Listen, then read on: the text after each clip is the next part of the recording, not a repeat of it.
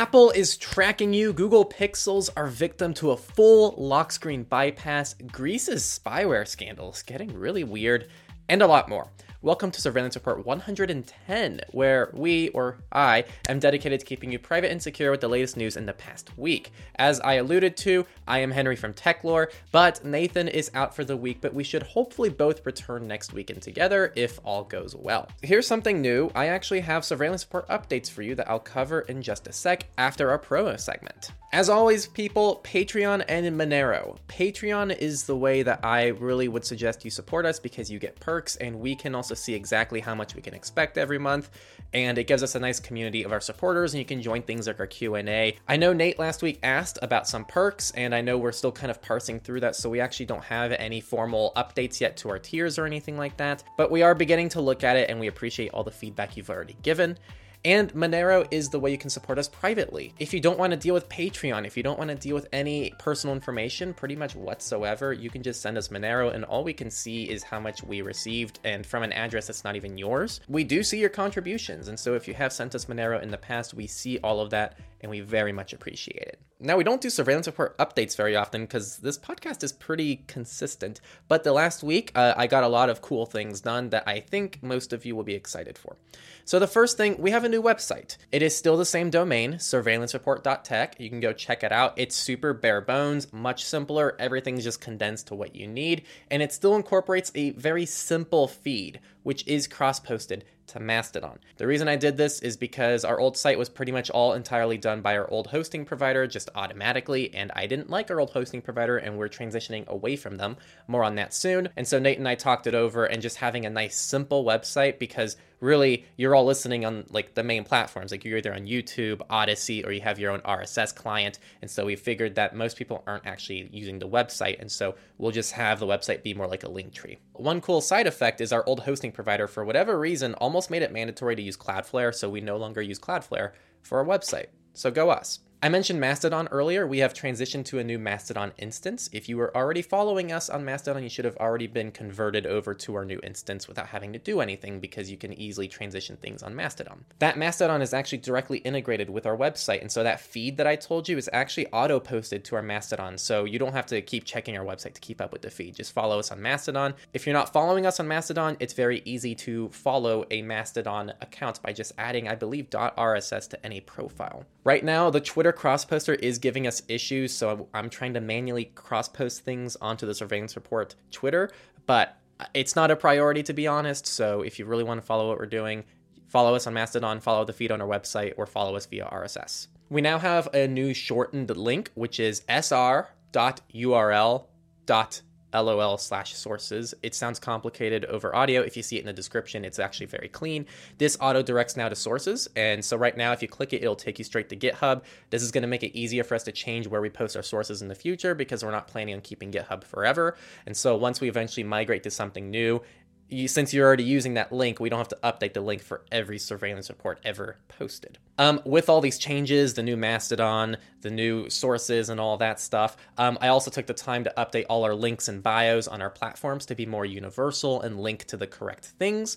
Um, and I also just cleaned things up. Like Odysee now subscribes to Techlore and the new oil on Odysee. Um, our Odysee profile is pretty much like completely not filled out beforehand. And I also just polished lots of different things up on all our platforms from PeerTube to Apple Podcast and all that stuff. So everything should be a little bit updated. Almost done. So I mentioned earlier audio hosting. I've never been happy with the audio host that we use for surveillance support, And so we've actually migrated it over to Substack, which does audio podcast hosting. But it's just for hosting. We are not using Substack for anything. We're not aiming to use Substack for anything. We don't even want you to use it. If you're able to find our Substack, which we've intentionally made it very hard to do, um, it'll actually tell you do not subscribe, visit our website instead. If you skip some of the warnings, there are other warnings that tell you not to subscribe. The pin post tells you not to subscribe, the about section tells you not to subscribe. And if you somehow avoid the warnings and still subscribe, you know what you're going to receive as a welcome email? An email telling you to check out our website and not to subscribe. So again, Substack people is for hosting only. It is free for us and it's better than what our host uses, so it's just for our hosting. Do not subscribe to Surveillance Report Substack. Techlore has its own Substack that we actually are using and I encourage you to subscribe to. Surveillance Report Substack, do not follow it. And finally, I know that you cryptocurrency nerds will enjoy this, but I did add a Monero open alias. So people can send us Monero now without needing to scan the QR code on the screen or even like go in the description and copy and paste our Monero address. Our Monero open alias is monero at surveillancereport.tech. This will work in any wallet that supports open aliases like Cake Wallet. So if you use Cake Wallet, instead of scanning anything, you just open Cake Wallet and just type monero at surveillancereport.tech, and then everything should auto populate and you can send us whatever you want. So um, if you want to try that out, you can try it out by sending us some Monero. Those are the updates. Um, if you experience any downtime during all, any of this, uh, thanks for working with us, but everything should be good to go now. And this makes everything cleaner and more polished for really everyone. It makes it easier for us to manage, and hopefully it's better for all of you and we're always trying to do things in a way that balances like our time your time making things somewhat privacy protecting. And so hopefully this strikes all the right balances. And there you go. All right let's start with the highlight story. Apple is tracking you even when its own privacy settings say it's not. New research says. A lot of you are already like well duh it's apple and it's like, well, okay, we need research and we need ways to actually verify this kind of stuff because that's what this whole podcast and that's what we honestly all should be doing. Now, the research is interesting. So let's listen up here. The App Store appeared to harvest information about every single thing you did in real time, including what you tapped on, which apps you searched for, what ads you saw, and how long you looked at a given app, and how you found it.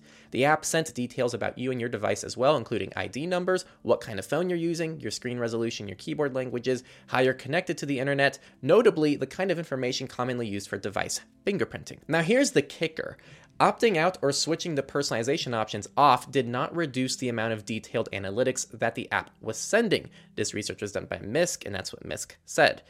Mysk also said they switched off all possible options, namely personalized ads, personalized recommendations, and sharing usage data and analytics. Here's where it's a little bit more nuanced, and maybe things aren't as bad as they sound. The researchers said that the health and wallet apps, for example, didn't transmit any analytics data at all, regardless of whether the iPhone analytics setting was on or off. Whereas this kind of tracking was found in Apple Music, Apple TV, Books, the iTunes Store, and Stocks. Most of the apps that sent analytics data shared consistent ID numbers, which would allow Apple to track your activity across those services. Mysk also says that these findings are kind of out of line with standard industry practices, even with companies like Google and Microsoft, because he and his research partner ran similar tests in the past looking at analytics for Google Chrome and Microsoft Edge, and in both of those apps, they say that when you turn analytics off, they actually don't transmit this kind of data. They also finalize this by tying this back to Apple's marketing, which is they're saying it's not tracking unless you're linking together data collected from services owned by different companies,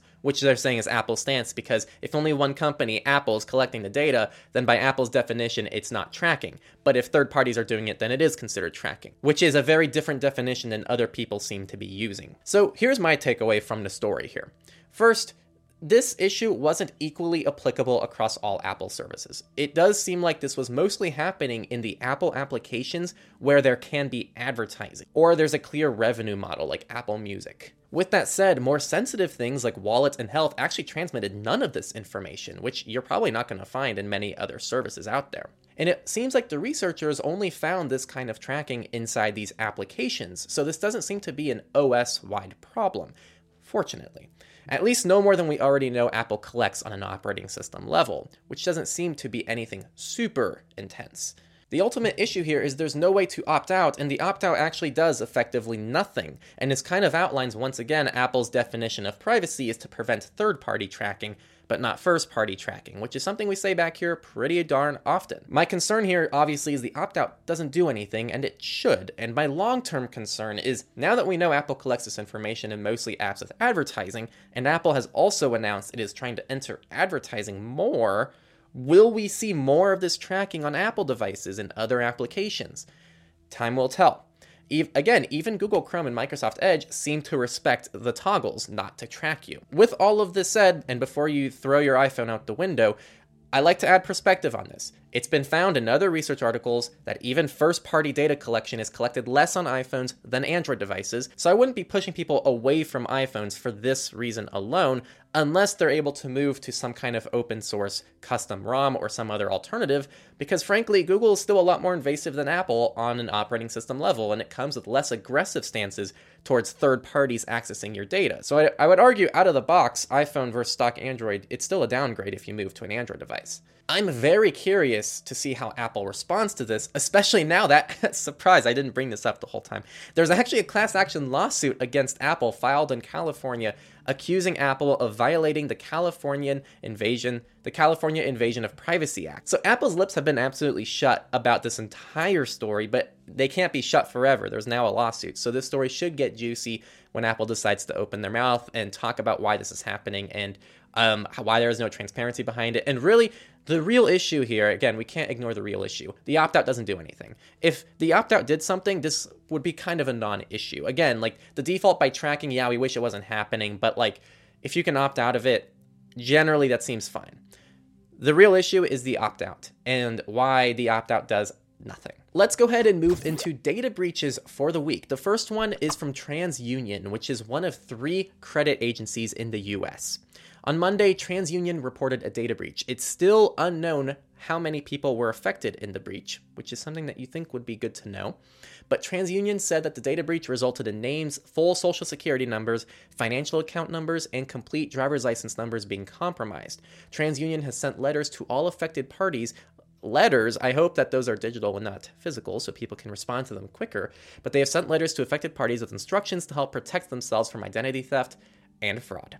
So keep an eye out for that if you are in the US. If you don't receive anything, you're probably fine, but it'd be nice to have any kind of perspective on how widespread this issue is. Next story the DFE, or Department for Education in the UK, was found responsible for a data breach from the ICO, or the Information Commissioner's Office. Again, this is all in the UK. So, what happened here is there were children details on something called a Learning Record Service, or an LR, LRS database, which contains information on young people from the age of 14. It is used by schools and higher education institutions for recording a student's learning and training achievements. It's operated by an agency which falls under the DFE.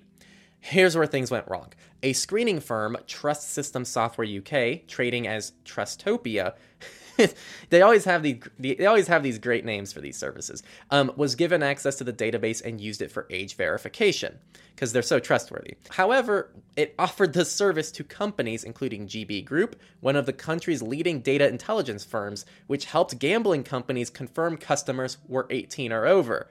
So, this is a massive breach of trust, and unfortunately, really no consequences came out of this. They really just got a public scolding. That's about it. And it's very unfortunate because the DFE has had several issues the last few years, so maybe we need to find better solutions than scolding them but what do I know? And our final data breach of the week Medibank warns customers their data was leaked by a ransomware gang. This is still unfolding. For those who have not been following, this was a ransomware attack that happened about a month ago that we're continually giving updates on back here. Australian health insurance giant Medibank has warned customers that ransomware group that the ransomware group behind last month's breach has started to leak stolen data from its systems. The data includes things such as names, addresses, date of births, phone numbers, email addresses, Medicare numbers for customers, and in some cases, passport numbers for international students. That's really it. They're pretty much just letting whatever happens happens and doing their best to respond to the situation depending on what the attacker does. I'm going to quote their advice customers should be vigilant online and take the following measures to block any attack attempts which includes being alert for phishing scams via phone, post, or email, verifying any communications received to ensure they're legit, not opening texts from unknown or suspicious numbers, changing passwords regularly with strong passwords, not reusing passwords, and activating multi factor authentication on online accounts. And Medibank will never contact customers asking for passwords or sensitive information. And they say to subscribe to Surveillance Report to catch more updates. I might have added that one myself. Now, moving to companies, we have a few Google stories to cover. We're going to start small and kind of work into it. So, the first one Google's bringing its VPN to Mac and Windows PCs. Google One subscribers on premium plans, 2 terabytes or higher, can now download VPN apps for Windows and Mac OS, allowing users in 22 countries to mask their IPs on desktop and reduce online tracking. This was previously mobile only for those who've been listening to the podcast. We've covered the VPN service in the past. I actually don't think it's the worst thing in the world, but there are definitely better options. And if you want to see what those options are, I suggest going to techlore.tech slash VPN to see what they are. Up next, Google says surveillance vendor targeted Samsung phones with zero days. So, this entire research and investigation was done by Google Project Zero, which, regardless of your stances on Google, is a super cool project that makes everything a bit more secure. The most recent development was this Samsung specific attack, which was part of an exploit chain to target Samsung phones running Android. The chain vulnerabilities allow an attacker to gain kernel read and write privileges as the root user and ultimately expose a device's data. Ugh, man, I never know how to say the chip name, but I'm gonna go for it. So the exploit chain targets Samsung phones with an Exynos chip running a specific kernel version. Samsung phones are sold with this chip primarily across Europe, the Middle East, and Africa, which is likely where the targets of the surveillance were located. The flaws were exploited by a malicious Android app, which the user may have been tricked into installing from outside the App Store. The malicious app allows the attacker to escape the app sandbox design to contain its activity and access the rest of the device's operating system. The takeaways for this are very simple stay up to date and avoid untrusted third party app stores. That's a pretty universal rule for pretty much anything, not even specific to this. And the final Google story, actually, the final story of the week. Well, the next one's still a Google story, but it's in the research section. So there's a lot of Google news this week. But the next one, Project 11. Google is quietly working on a wearable device for preteens as it chases a surging number of younger tech users. This is exactly what it sounds like. They're trying to build a wearable via some kind of Fitbit type thing for preteens called Project 11. With that said, the project has a long way to go with a launch set for sometime in 2024. They say the goal of the device is to help older kids develop healthy relationships with their phones. They also said the device could include safety features that would let parents contact their children and know their whereabouts. It is also worth mentioning one employee said the device was set to launch sometime in 2024, but employees also emphasized that the project had a long way to go and that plans could change. And that's coming from Google, who's infamous for dropping projects like nothing. So we'll see what actually happens with this. I will say, personal section here, this doesn't inherently have to be a bad thing. All of this can theoretically be done in a privacy respecting way. I'm just doubtful that that's what Google's going to do, unfortunately. On the bright side, I'm sure this will be more privacy and security respecting than a lot of the current options out there right now. But the deeper issue is still the normalization of tech at a young age. So kids will keep wearing these watches for the rest of their life, which right now have a lot of privacy and security issues, which again, does not necessarily have to be an issue, and it doesn't necessarily have to be a bad thing. But given the context of all of this, I think it's valid to at least bring it up so people can be a bit concerned and just be vigilant. And research. Still Google. Google Pixel screen lock hack earns a researcher $70,000. So, this vulnerability meant an attacker could unlock any Google Pixel phone without knowing the passcode. Google fixed the issue with a November update, allowing the researcher to go public with their findings. Before I even get into this, update your phones, people, and always stay up to date. If you think you're avoiding something by not updating your phone, all you're avoiding is security fixes. I hate to break it to you. To get into the vulnerability, the vulnerability created a means for a potential hacker to bypass lock screen protections such as fingerprint or PIN authentication and obtain physical access to a target's device. The hack could be carried out with minimal technical skills against a range of mobile devices running Android by following a series of steps. And a series of steps is just random stuff, including like having a locked SIM card and then rebooting the phone and then doing the just have it, it, it's just a series of steps. There's nothing technical about it. It's just they accidentally discovered that they could put in a locked sim card and time things properly and do a certain number of steps. You can look at the steps yourself if you want. This is all fixed. Because of just the bizarre nature of this attack this isn't open to remote exploitation which is really good news because it means someone needs physical access to your device which doesn't mean this isn't still a problem but it, it at least minimizes the scope of who can execute the exploit. So the researcher reported this to Google, and Google said that the issue was a duplicate. Which, first off, might not even be true. We'll get to that soon. But second, if it's a duplicate, why was it not fixed? So, and now we're going to get to the, the, the weird part, trying to address those questions. Um, they said that this is not normally eligible for a bug bounty because it's a duplicate, and Google failed to act for some weeks before repeated chasing by the researcher. And they did a demo of the exploit to Google staffers at a Google run bug hunter event in September. So they knew about this back in September, didn't patch it till November, um, which is already very strange. Shortly after this, Google said that even though the report was a duplicate, it had only started working on a fix because of their submission. So either Google was lying and didn't know about it, in that case, they shouldn't have called it a duplicate, or Google was telling the truth and they did know about this and they didn't fix it. Both of those are pretty serious issues. Um, the firm decided to pay the researcher with a $70,000 bounty for the lock screen bypass. I don't know what this response is from Google. I still have takeaways. Takeaways is um, this did seem to impact custom ROMs as well. I don't believe custom ROMs were immune to this problem, and I heavily encourage locking away specific applications once your phone is unlocked. Um, an example of this is you can lock Signal and other sensitive things like your password manager with additional authentication. In a perfect world, if you can, the authentication to access the app is different than the authentication to unlock your phone. So, for example, if you're able to unlock your password manager with a password, but unlock your phone with a fingerprint, you now have two different forms of authentication, so there's a little bit more protection there. But even if it's the same, it still offers a degree of protection for if your phone is ever unlocked for whatever reason due to a weird exploit like this, or for some reason, like you have a friend who's holding your phone and they have an unlocked phone and then they open a different app. You never know, so try to just layer up when you can. The last research article of the week a Wi Fi security flaw lets a drone track devices through walls. So, Wi Fi's friendliness to other devices might pose a significant threat in the wrong circumstance. So, in the University of Waterloo, researchers have discovered a security flaw in the networking standard that lets attackers track devices through walls. The technique identifies the location of a device within 3.3 feet just by exploiting Wi Fi devices' automatic constant responses, even on password protected networks, and measuring the response times. You can identify all the connected hardware in a room and even track people's movements if they have a phone or smartwatch. Um, this is just kind of inherently how Wi Fi works. Their suggested way to fix this is to have randomized response times, but that would take years to implement. So we'll see what happens. This is very much a theoretical hypothetical attack.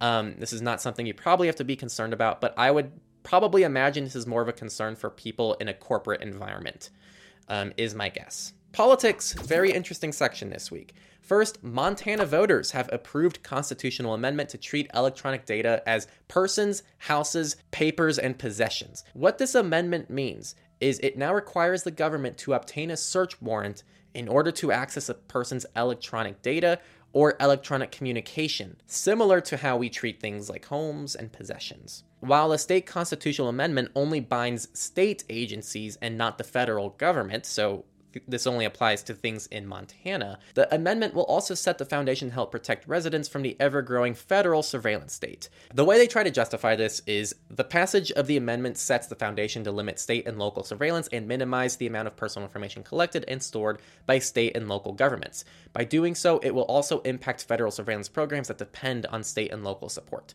So they're pretty much just trying to cut out what they can, but ultimately, you can still be tracked federally.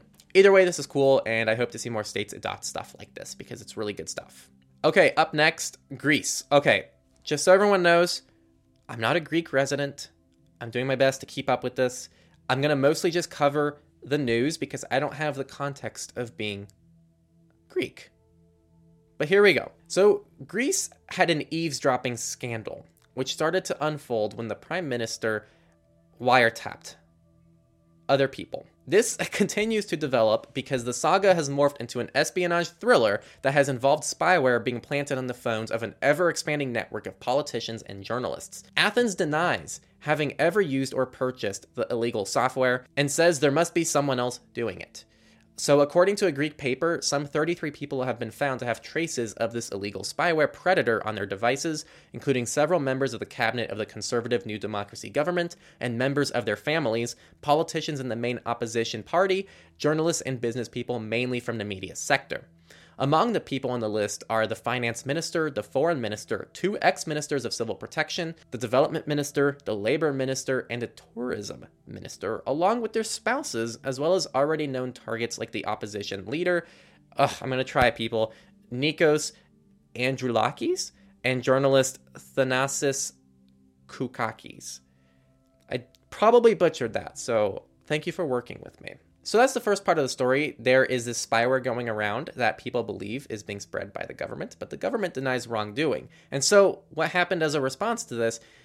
Greece is now banning the sale of spyware after they have been accused of surveillance. So the prime minister announced on Monday that Greece would ban the sale of spyware after his government was accused in a news report of targeting dozens of prominent politicians, journalists, and businessmen for surveillance, and the judicial authorities began an investigation. It's worth mentioning that the previous wiretap is pretty much confirmed, but this whole predator thing, the government is saying they're not responsible for. It has insisted that the simultaneous targeting with a wiretap and predator was just a coincidence. They've also rejected allegations that they were personally running a predator spyware scheme. Uh, quote, it's an unbelievable lie, the prime minister said. He insisted that Greece's intelligence service was not using Predator, but said someone outside the government might be. On Monday, he said in a televised interview, We will be the first country to tackle this problem and enact legislation that will explicitly ban the sale of such software in our country. No other country has done it. All countries have the same problem. He does have a point there. A lot of countries have this problem. Um, what's unclear is if they were the people actually responsible for using the software in the first place, and it's unclear if this ban will actually um, change their ability to use the software because we don't even know if they're the ones responsible for it. So very weird story. I'm to leave it there because um, I just don't have much context of being a Greek citizen, but uh, I know that it seems very fishy from all angles. So that's the story, and I'll let you all kind of make of that what you will. Next story from France. Refusal to communicate the unlocking code of a cell phone can constitute an offense, rules the Court of Cassation. The court was called to rule on a drug trafficking case in which an appeal court had released a suspect who had refused to give the unlocking code of his two phones. This actually went back and forth for a while. There was appeals in both directions, but now the court on Monday, November 7th, ruled that refusing to communicate the unlocking code of a cell phone constitutes an offense, considering that this code is indeed considered a decryption key. That's it. Um, this doesn't mean it's written in law, but it is one attack against passwords for sure. And our final political story is in India. Indian ISPs we already give government full access to web traffic. So all ILDs, which are international long distance, and ISPs, internet internet service providers licenses are mandated to connect their system to the CMS, which is called a centralized monitoring system facility. And law enforcement agencies are provided facility for online and real-time monitoring of traffic. This submission indicates that the Indian government and law enforcement agencies have far wider and easier access to Indian internet users' web traffic than previously known, and access to this data is so accessible remotely that physically visiting an internet provider's premises is no longer required for government agencies. The timing of all of this is on point given India's recent attempts to outlaw VPN servers in its own country. Or I should say, outlaw no logging VPN providers. They're trying to mandate logging for VPN providers. So maybe it's starting to make sense why they were requiring that.